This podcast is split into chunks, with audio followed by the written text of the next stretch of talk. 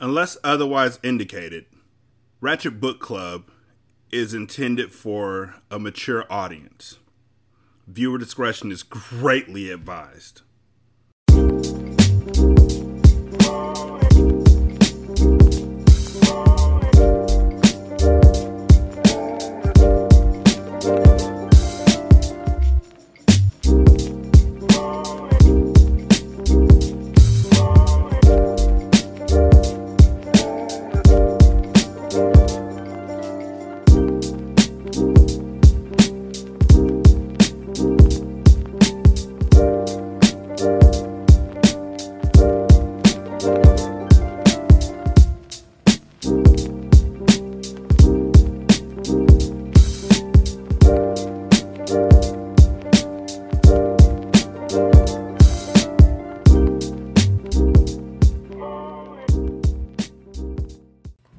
Ratchet Book Club, where we read hood classics and good classics. I'm Derek. 916-633-1537, Wretched and Ratchet at gmail.com, Ratchet Book Club on Twitter, Ratchet Book Club on Facebook. Tuesday. Michaela couldn't sleep. Her bed didn't feel right, even though it was the same mattress from her old room in Columbus. She just tossed and turned and bunched up her pillows underneath her, kicked the sheets off, got cold, pulled them back on startled at every unfamiliar creak and groan, and every time she looked at the shadows in the corner, she couldn't quite figure out what was making them. Mostly, she was royally pissed off. Seventh grade was terrifying enough, but getting yanked out of Rosenberg Middle only a few weeks into the school year, then dragged across six states to start all over somewhere else? Oh, yeah. So I forgot to tell y'all, I looked because I didn't know any place called Jackson Hole um, in Ohio. I mean, I don't know a lot about Ohio except for the fact that it's fucking horrible. But I didn't know that about a Jackson Hole in Ohio.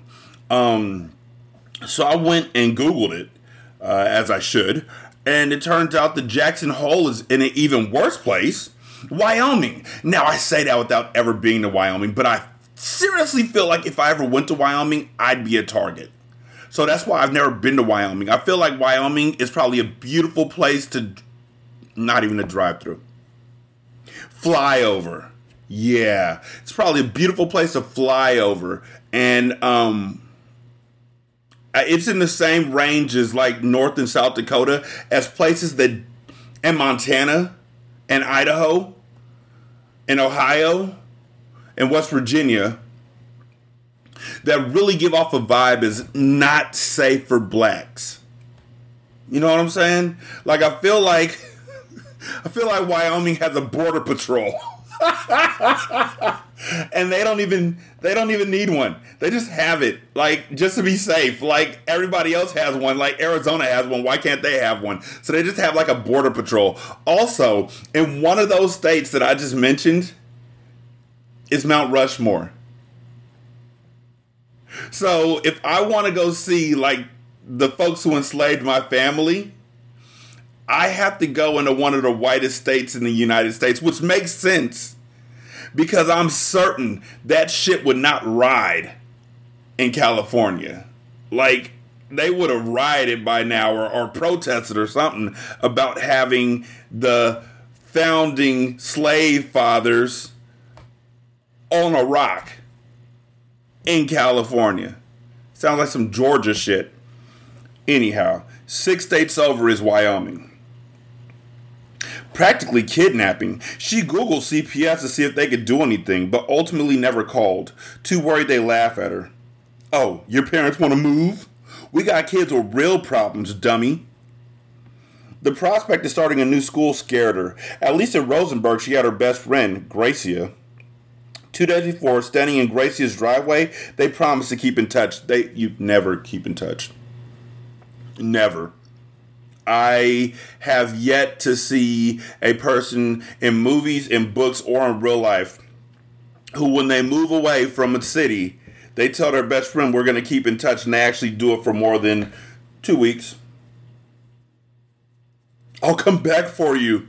You know, that was from one of the best movies that nobody ever liked. Ashton Kutcher, for everything that he's done that's great, like, like, you know, to stop trafficking of girls and everything, which is fucking wonderful he also made a really great movie. Like the Butterfly Effect is so fucking underrated. It is so underrated. And the original ending, where that motherfucker hung himself in utero, oh shit. I was like, oh shit. I was. They promised to keep in touch, to be best friends forever. They even created a super complicated plan for how they could go to junior prom, still four years away. Then, on the way home, Damien had wrapped his hand in hers and leaned his head on her shoulder. Mom was busy singing along to a Taylor Swift song on the radio. And she realized her whole life in Columbus was dead, deader than her fifth grade class hamster, Michaela. Wait, so they named the hamster after Michaela? Was that campaigning or was that just the way it worked out? My brother's friend has a dog that he literally named the same name as my daughter.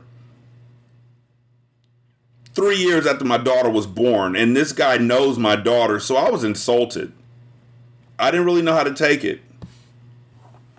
She had cried for days when the class voted to give the hamster the same name as her, and her stupid teacher, Miss Freeling, called it a good lesson in democracy, whatever that meant.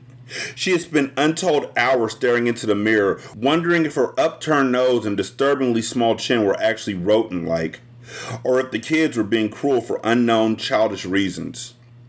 Maybe a little of both. Once the other Michaela died, thanks to a garlic clove stealthily dropped into her cage, the other kids seemed to forget the episode completely and became her friends again. Except for Daryl, who wore a black armband every day for the rest of the year and broke into uncontrollable weeping every time Miss Freeling called on the real Michaela. But he was weird. Nobody liked him anyway. This sucks, Michaela hissed.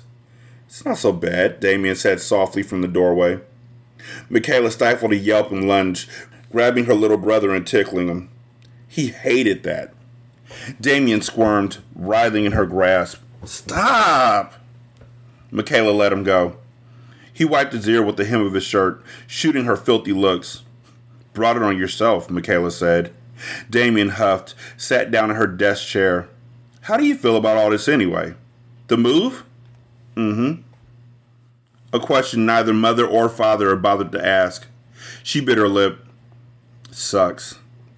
Damien nodded quickly. No one asked you, right? What do you want, Damien? Damien stood up, stretching his thin bones. Just checking up on my big sister.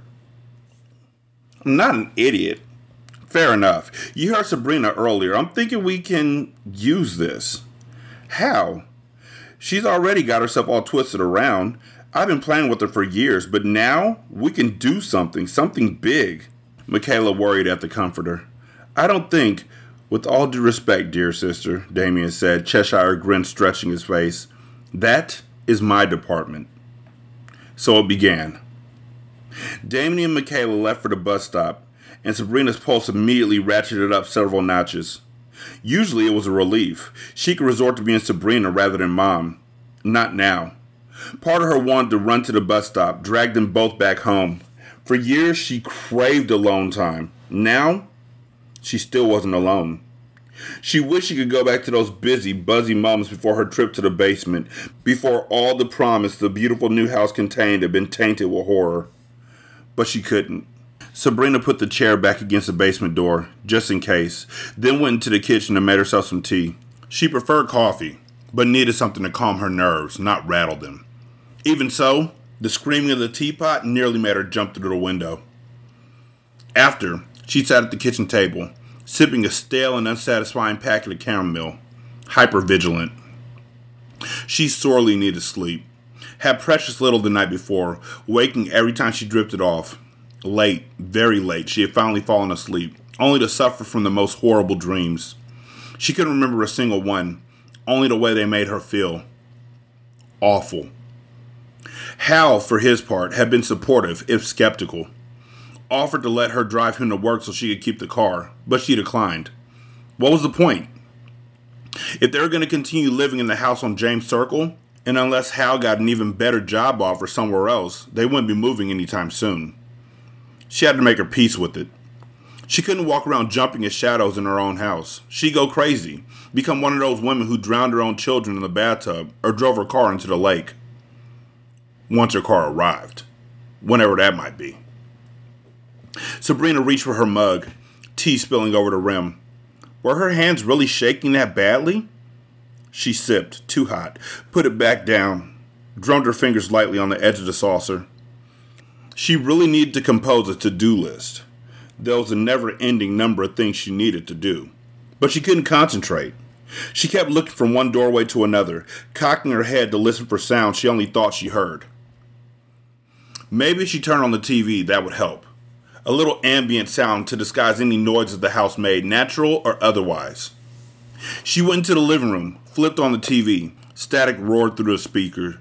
Nothing but snow on the screen. She had forgotten neither cable nor internet were hooked up yet. When was the cable guy coming? She couldn't remember. She went into the kitchen, grabbed the magnetic whiteboard off the fridge, and sat down to compose that deferred to do list. Their communal laundry basket in the upstairs closet was already overflowing after two days. But no, she had more stuff to put away and organize, pictures to hang, furniture placement decisions she wanted to revisit. Or she could take a bath play some relaxing music on her phone, light a few candles, slip into a warm, bubbly broth, and lose herself for a few moments. She could already feel her heartbeat slowing back to something resembling its resting rate. Leaving her tea mostly untouched, Sabrina headed upstairs. The chair was still jammed under the basement doorknob, right where she left it, and that made her feel better. Perhaps she had imagined things, or maybe only the basement was haunted. She could live with that, right? Make Hal do the laundry, he wasn't some clueless detergent commercial husband who'd drink bleach before he ever used it on his whites. Hell, he wouldn't even mind. He often tried to do little things around the house. She chased him off, downright territorial with the Swiffer. As she passed the basement door, the knob jiggled. Sabrina froze, one foot raised. Oh no. She stared at the knob, but it didn't move again. It had moved, though hadn't it? If she could imagine a large man toting her boxes down the basement steps, she could certainly imagine a doorknob twisting on its own accord, couldn't she? Or, carefully, Sabrina took a single step back. The doorknob jiggled again. Step forward, nothing. Step back, jiggle. She giggled like she was back in college at a frat party, tipsy on wine coolers. Giggled, and then laughed, stomping on the board in question, making the doorknob jiggle over and over again. It's an old house. What do you expect? Sabrina wiped tears from her eyes, shaking her head at her own silliness. Not that this explained everything. No amount of creaky boards could manifest a large, box moving, disappearing man. But this one thing, this single rational explanation, lifted the weight off her shoulders. The laughter, the release was exactly what she needed.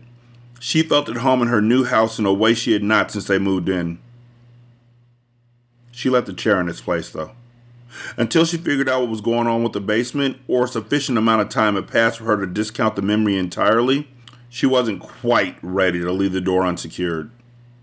Still, Sabrina headed upstairs, maybe not bounding per se, but definitely with a newfound spring in her step, head nearly spinning with thoughts of a hot, bubbly bath and all the delicious decadence it promised.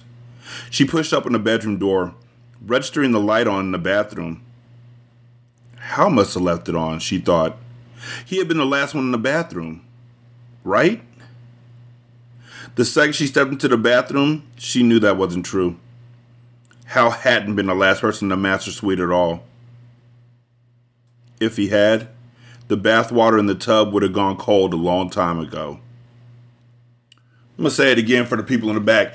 Get the fuck out!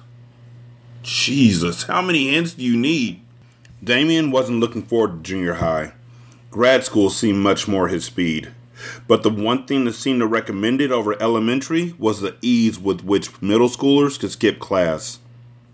Or so he imagined. It had to be at least a little easier, though. Changing classrooms five times a day gave one the opportunity to disappear, whereas sitting in Mr. Tuthill's sixth grade class did not. Tuthill himself was giving a staggering ahistorical lesson on the Battle of Thermopylae, grounded more in Zack Snyder's highly stylized 300 than any historical record.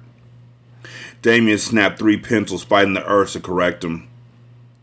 Xerxes had millions of troops, giant elephants, actual monsters, Tuthill said, drawing some sort of lobster human hybrid on the board. But I'll let you in on a little secret, kids. Tuthill turned from the board, chalk in hand, an erection obscenely pushing out the 27 children in his class. It's not the size of the army. It's all about the warrior mentality. See, when I was in the National Guard, Damien's hand shot up, almost of its own free will. Mr. Tuthill? Tuthill blinked. Yes, uh, new kid. May I use the bathroom? Don't you want to know who won? Damien smiled diplomatically. It's sort of urgent. All right, spoiler alert. The Persians defeated Leonidas' army, but only because this blasted gimp. Damien cringed at the cruel and offensive description of Ephialtes, who might have been a traitor, but didn't deserve such an ableist epithet. I like this guy a lot. Tuthill continued bellowing, babbling, working up a sweat before eventually wearing himself out, his lank brown hair plastered to his forehead, pit stains spreading beneath the short sleeve button up. He finally grabbed the hall pass from his desk and handed it to Damien. Give him hell, son. Damien resisted the urge to salute him, instead said a quick thank you and headed for the bathroom. Unlike his old school in Columbus, Hooper actually put doors on the stalls. Damien appreciated the smidgen of dignity the gesture conveyed. Previously, he'd have to carefully schedule his bowel movements, or in a pinch fake an illness so he could use the bathroom in the nurse's office so as not to make poo poo so exposed. Here, he could actually get a little time to himself. Nature wasn't even calling at the moment. No, he was driven by a far more pressing urge to get away from the disorderly Mr. Tuthill before he did something that would truly confirm Sabrina's suspicions via v his supposed demonic, sociopathic aspect. But also, he wanted to check in with Michaela, make sure they were still on for after school. Damien sent her a quick text. How's your day going?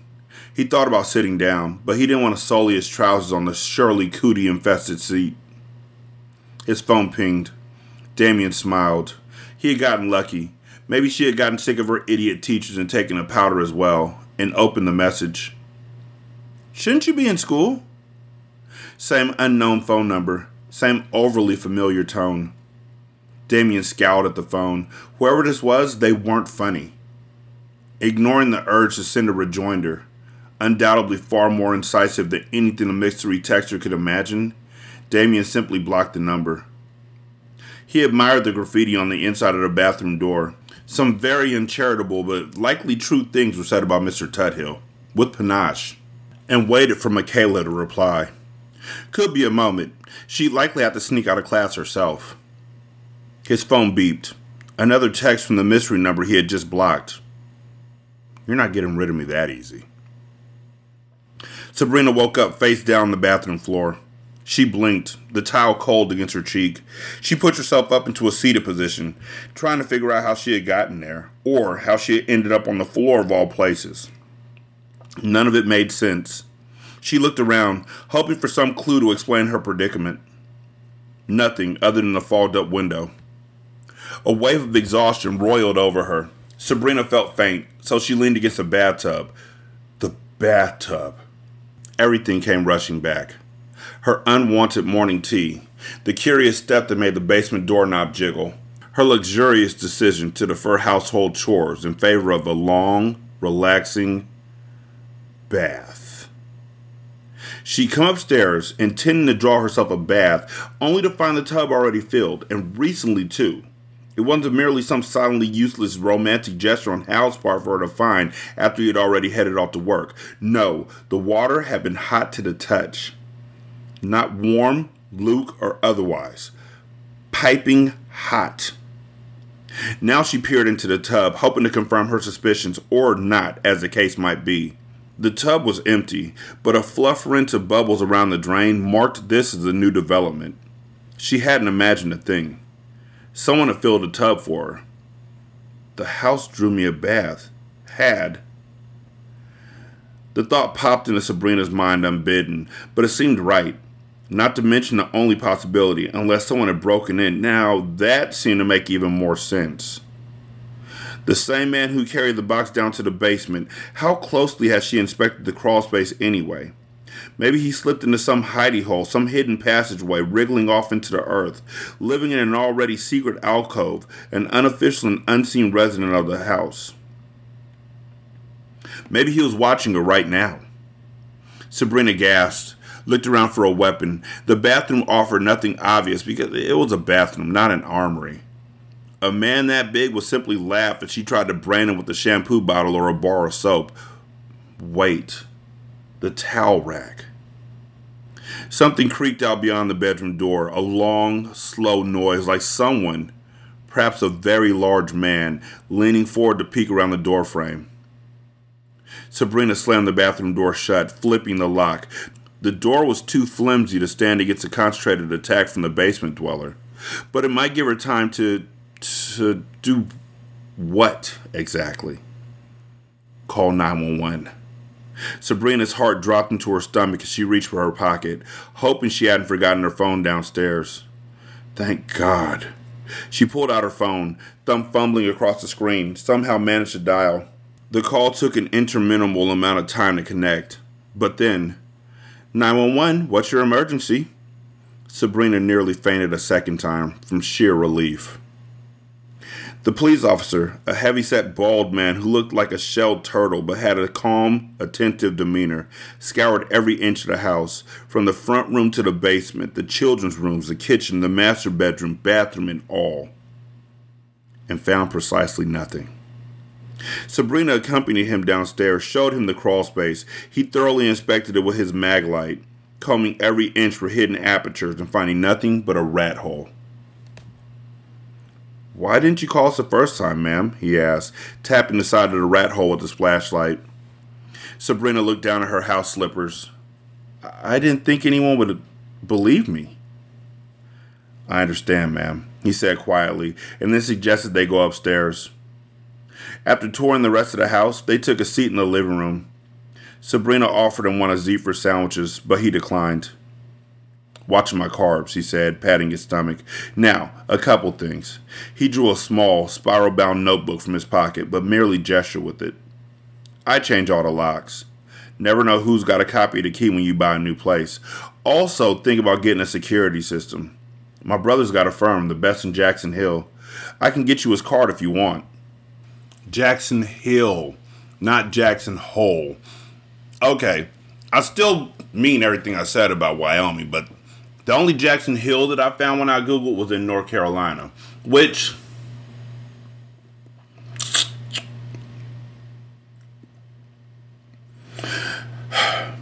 Sabrina nodded. It couldn't hurt. Now, we checked the crawl space, and even though things couldn't have gone down the way you told me, the mind does funny things in times of stress. Entirely possible you did have an intruder, and he went back up the stairs. Maybe? Sabrina could clearly picture the man climbing into the crawl space. She didn't think she imagined it, but that explanation made a little more sense. Maybe she had gotten turned around somehow. You said he touched the box, the cop asked. That's right. The cop put the notebook back in his pocket. I can dust for fingerprints. Maybe something comes back, maybe it doesn't. But I touched the box, Sabrina said. Maybe Hal, the kids, the movers? The cop shrugged. I'm not saying we'll find anything, but if this guy did break into your house, he might be in the system. Who knows? Okay. The cop went out to his cruiser, then back downstairs. He managed to smear fingerprint powder everywhere, but after a few minutes, he declared that he had found some usable prints. Probably be a week or two, but I'll let you know. Footsteps echoed across the ceiling. Heavy. The cop drew his gun, motioning for Sabrina to get behind him. He trained his weapon on the stairs. Sabrina disappeared into a corner, trying to make herself tiny, disappear behind the washer, but secretly elated that someone else was about to see exactly what she had. The top step creaked. The cop sighted down his pistol, free hand reaching for his radio. You on the stairs, don't move! Silence. Air pressurized like before a thunderstorm. Then, Sabrina? Hun? Sabrina looked up at the stairs. Hal stood at the top, briefcase in one hand, a bouquet of flowers in the other, and a very confused look on his, thankfully still intact, face. That ain't him, right? The cop said, already lowering his gun. Sabrina couldn't quite manage a sigh of relief. No. A block from the corner of Allen and Flanagan, Damien pulled the cord. Air brakes hissed. The bus rolled to a stop. Beside him, Michaela looked up from her phone. I still can't believe you talked me into this. It better be worth the bus fare. Damien flashed a special smile, the one reserved just for her. When have I ever steered you wrong? Michaela arched an eyebrow. Last 4th of July? Other than that, the Columbus County Fair? Oh, please. Cotton candy's essentially inedible anyway. She leaned in, lowering her voice. Disney World. Damien blinked. His sister did have a point. You getting off or what? the bus driver asked. Coming, Damien cried, springing from his seat. He practically dragged Michaela down the aisle, dodging the metal feet of elderly people's walker and the actual feet of equally elderly people who didn't yet need them. Almost kicking over a plastic grocery bag filled with oranges. No, they were the small ones, uh, cuties, and finally down the steps. Thank you for your service, Damien called over his shoulder, but the accordion door had already slammed shut. No matter. They had arrived at their destination, a slick, modern shopping center anchored by Ralph's Grocery, bookended by drugstores and nail salons, but most importantly, featuring Jackson Hill's soul. Forever 31, Michaela said, breathlessly, their seconds ago argument about Damien's plan and her money already forgotten the Halloween store, a seasonal pop up chain that took over abandoned storefront to fill them with death, set directly beside Ralph's. A 15 foot tall inflatable Reaper beckoned, scythe waving in the wind, while all manners of vampire, werewolf, and pumpkin headed axe murderer stalked the sidewalk. Let's go, Damien said. They crossed the parking lot, the Reaper looming larger, the sound of the motor humming louder, a mesmeric drone that glazed their eyes and slacked their jaws. Even Damien, who normally scoffed at spooks and shadows, felt a tingle of excitement lance through his body. And not just because he planned to shoplift some mallow cream pumpkins. The automatic doors whooshed open. They entered, minds bedazzled by the arrays of blinking lights, the rows upon rows of decorations, costumes, and makeup. Fall scents filled the air aerosolized pumpkin spice, apple cinnamon, browning leaves. Melp you? asked a tall woman wearing a zombified elk head and a name tag reading Shaney. What? The woman pulled her mask off, looking flushed and sweaty. Sorry, it's hard to breathe in that thing. Can I help you? I'm just browsing, Damien said quickly. Come on, sis. Michaela seemed entranced by a pair of talking gargoyles, so Damien yanked her sleeve we really need to figure out our costumes this year. Not now. We're on a mission. She had a point, though. The Haskins siblings had a long standing Halloween tradition of wearing matching outfits.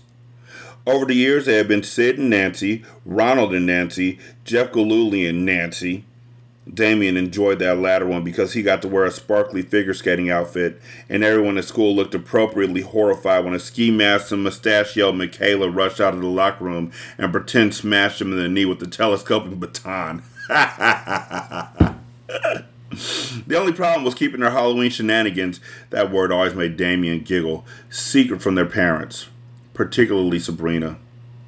Damien usually spent the earlier part of Halloween Eve standing silently in the corner or whispering creepy things to Sabrina like, They're here, before sneaking out to go trick or treating with his sister.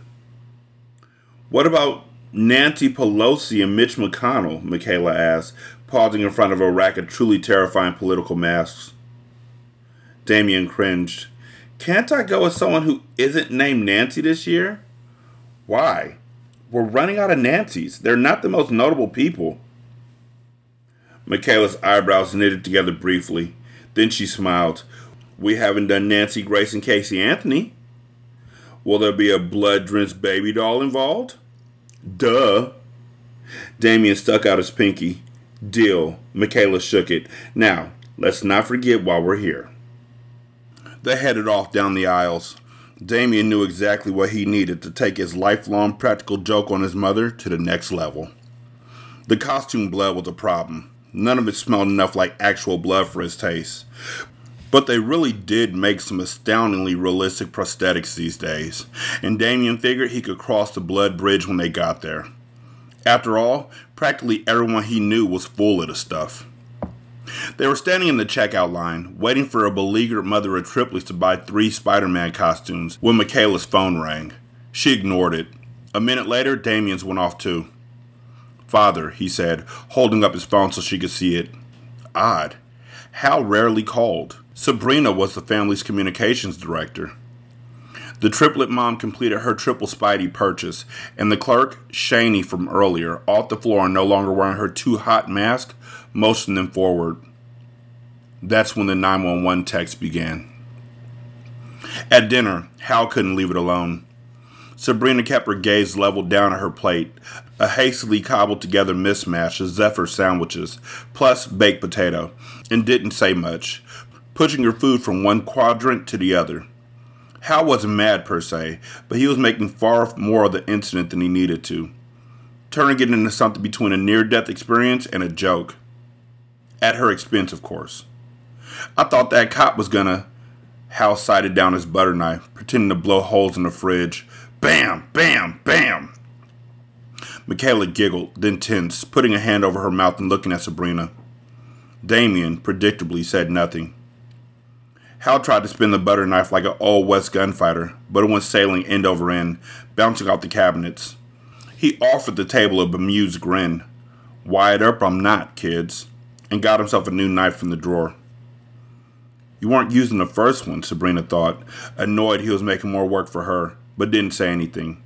After all, she could just slip the knife back in the silverware if she wanted. No one would notice. So, Hal said, laying his new butter knife on top of his plate. Your mom thinks the house is haunted. How? He winked at the kids, doing his worst father knows best impression. Hun, it's fine. We don't keep secrets in this house, do we?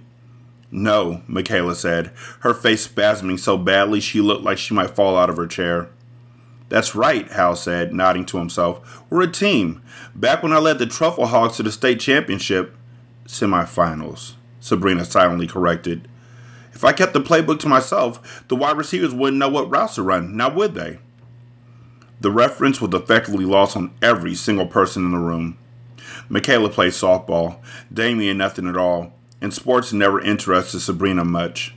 Just a reason for men to get even drunker than they usually did and scream their feelings. They sure wouldn't, Daddy O, Michaela said, nodding vigorously. She started doing this in the last year, this knowing, exaggerated faux daddy girl act. It pissed Sabrina off to no end. That's right, monkey, Hal said.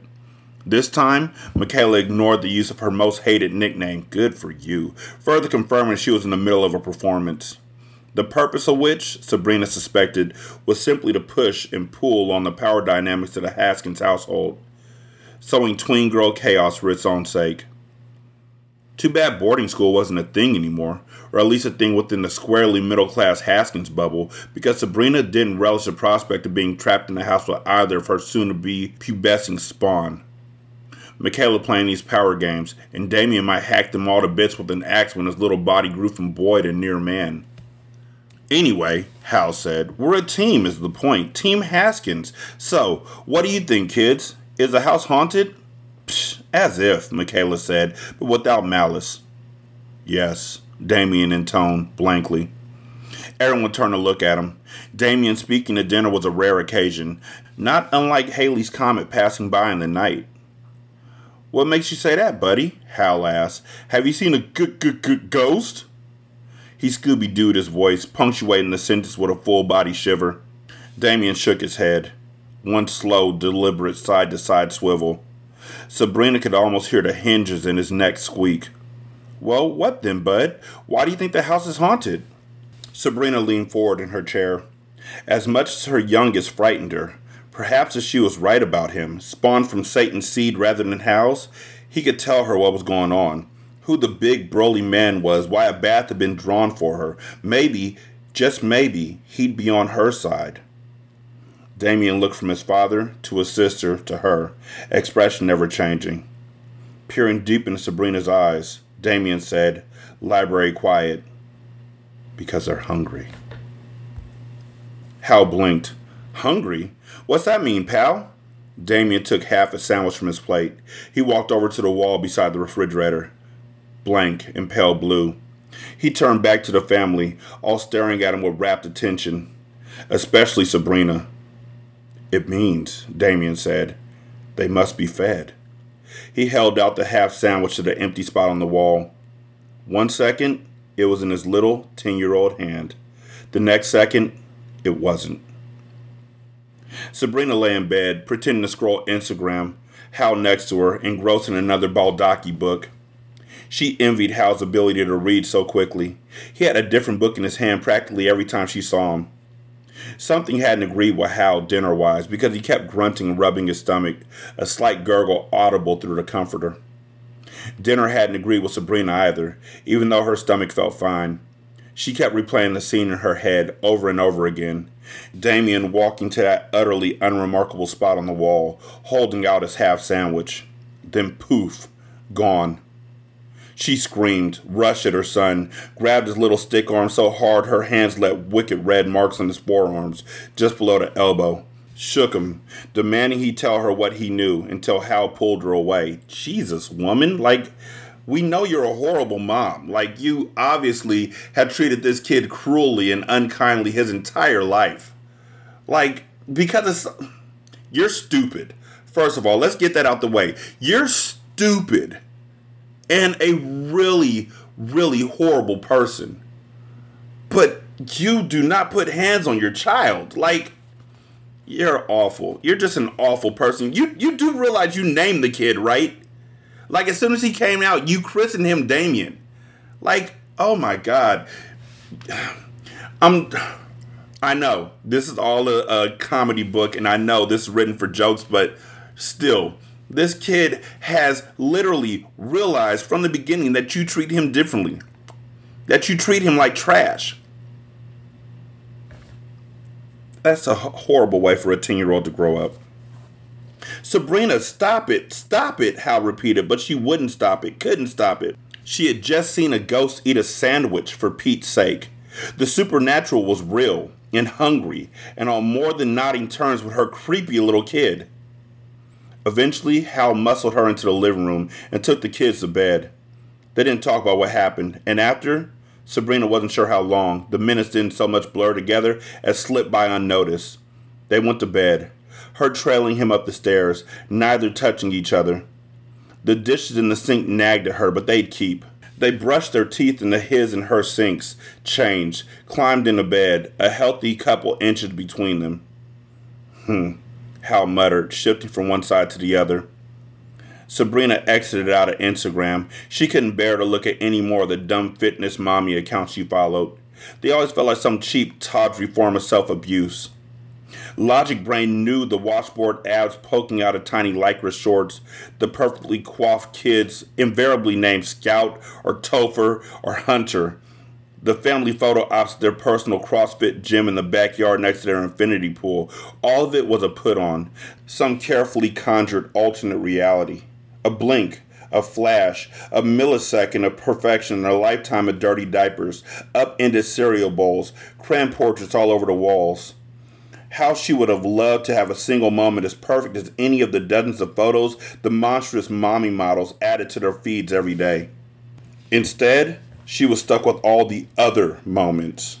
She shot a glance over at Hal, still nose in book, but a fraught expression on his face, and debated for the millionth time what to say.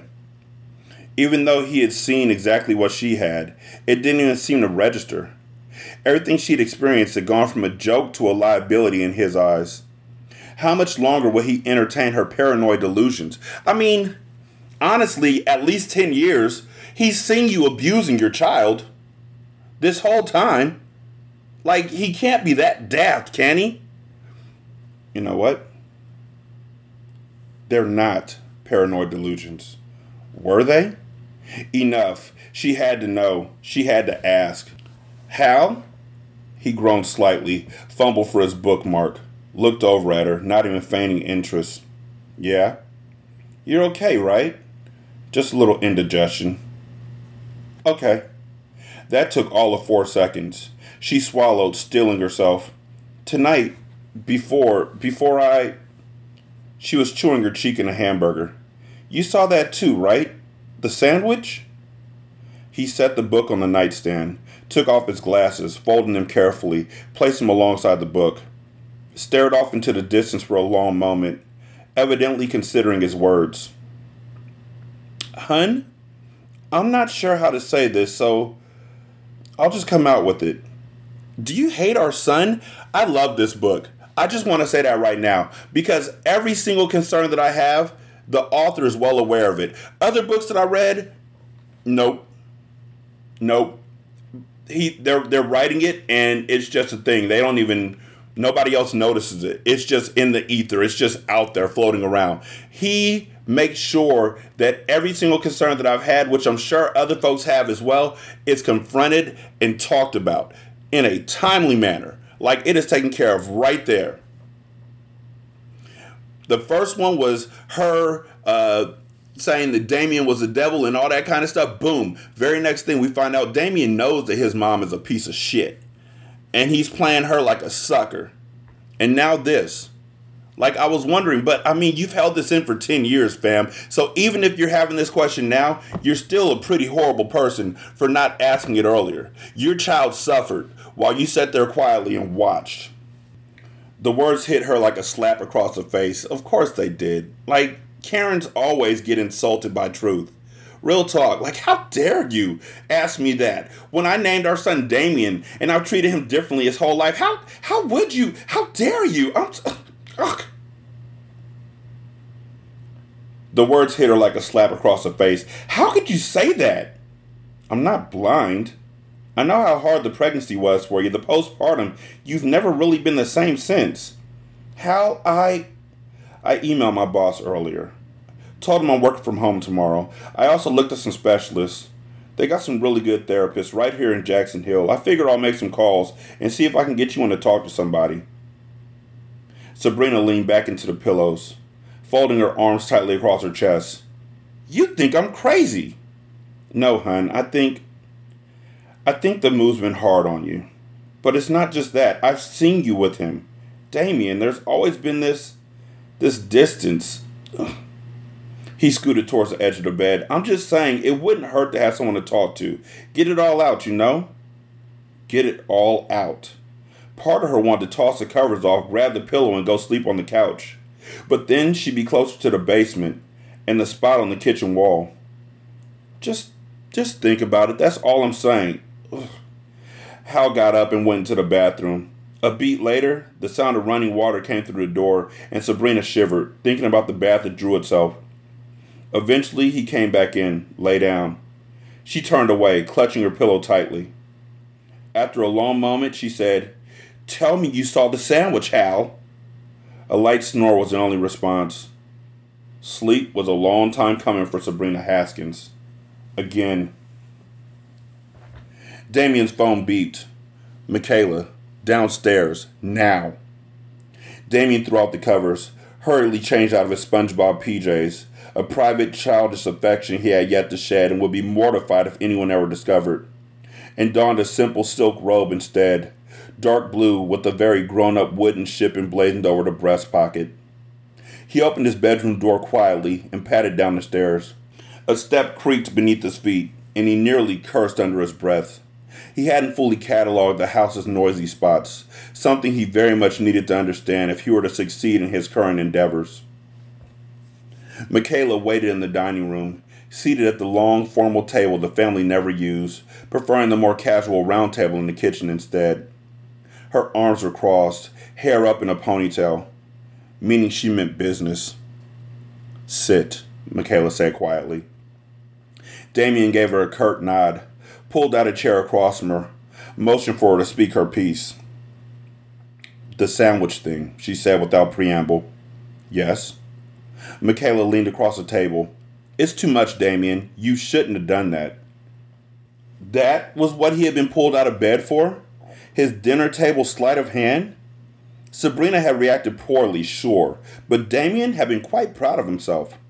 A flick of the wrist and a half sandwich disappeared down his sleeve. Granted, he had garnished some nasty stains on the inside of his shirt from whatever near gruel their hippie neighbor slathered over the bread, but still, worth it. Damien scoffed. If the woman can't recognize a rudimentary parlor trick for what it is, she doesn't deserve to be sane. Michaela rolled her eyes. You can see it, can't you? She's she's not right. When has she ever been? I wait, don't answer that. I know precisely when she was last right. The day before I was born. You had two years of normalcy, two years of motherhood, followed by 10 of something I consider close enough for government work. We should all be so lucky. Michaela drew her feet up under her, fussing with the sleeves of her hoodie. You know what I mean. Ever since we moved, she's been, I don't know, edgy. This whole thing about the house being haunted, which you believe. I do not. Please, Damien said. Admit you're open to the idea at least. A long, long moment stretched out between them, then small, soft. Yes. Nothing to be ashamed of, Damien said, leaning in himself now. Lots of, he almost said, children, people believe in the supernatural. It's not real, obviously, but it's, it's fun, like our trip to the Halloween store earlier. Do you have to be so condescending? If you don't care for the message, disparage the delivery. If you're waiting for me to apologize, you'll be sitting in that chair until your skin shrivels to parchment. Michaela slapped the table. A loud report that echoed off the walls and made Damien fear she'd wake their parents. Just stop, okay? It's not about that. It's about mom. She's not well and you're making it worse. It was all fun and games until we moved into this house, but now? What? I, I don't know. Michaela slumped over the table, drawing her hoodie up over her hair, becoming a faceless shade. All I know is you need to lay off, Damien. Stop messing with mom. I won't. Then I'll tell. You wouldn't. Michaela's nails clattered across the table. I would. She drew herself up in her chair. I will. Silence hung in the air. Damien looked down at his own nails, direly in need of a trim, and considered his options. Lie to Michaela, his only confidant, or abandon his life's project? Neither option seemed palatable. Tell them what exactly, he finally said. Michaela blinked. What? I said, What are you going to tell them? That I've been pretending to be a demonic little imp? That I'm. Damien sighed. A perilously normal child, albeit an extraordinarily intelligent one? What will that accomplish? You can't disabuse Sabrina of her beliefs, and Father, I've never met a more oblivious life form, let alone human, in my 10 years on this planet. He sees nothing and, and knows nothing. I'd bet body parts he has no internal monologue, whatever. But it's Dad. How many times have we mocked the idiots of this world? Are you really so surprised to find your own father counted amongst their number? Michaela retreated into her hoodie. You're really awful sometimes, you know that? Damien stood abruptly. You sound just like Sabrina. You know that? The dam burst. Michaela threw her head down the dining room table, sobbing. Damien walked around the table, headed back to his beloved SpongeBob pajamas in bed. He bent down and whispered in his sister's ear, Stay out of my way. Michaela made a noise that might have been bastard, or might have been nothing at all. Either way, her histrionics changed nothing. Her participation in the plan had always been optional, just like her continued existence. 916-633-1537, wretched and ratchet at gmail.com, Ratchet Book Club on Twitter, Ratchet Book Club on Facebook. You can leave a review on Spotify. It takes like 13 seconds. You can also leave a review on uh, Podchaser. Copy and paste that into Apple Podcasts, and then copy and paste that into the Good Pods app. You can donate to the show at patreon.com slash single simulcast. One dollar will get you a ton of content. Uh, you can also donate to the show at buymeacoffee.com slash sscast or on the Good Pods app. You can leave a tip in the tip jar. Thank you so much for listening. I greatly appreciate it. Y'all be good. I'm going to holler at you later. Peace.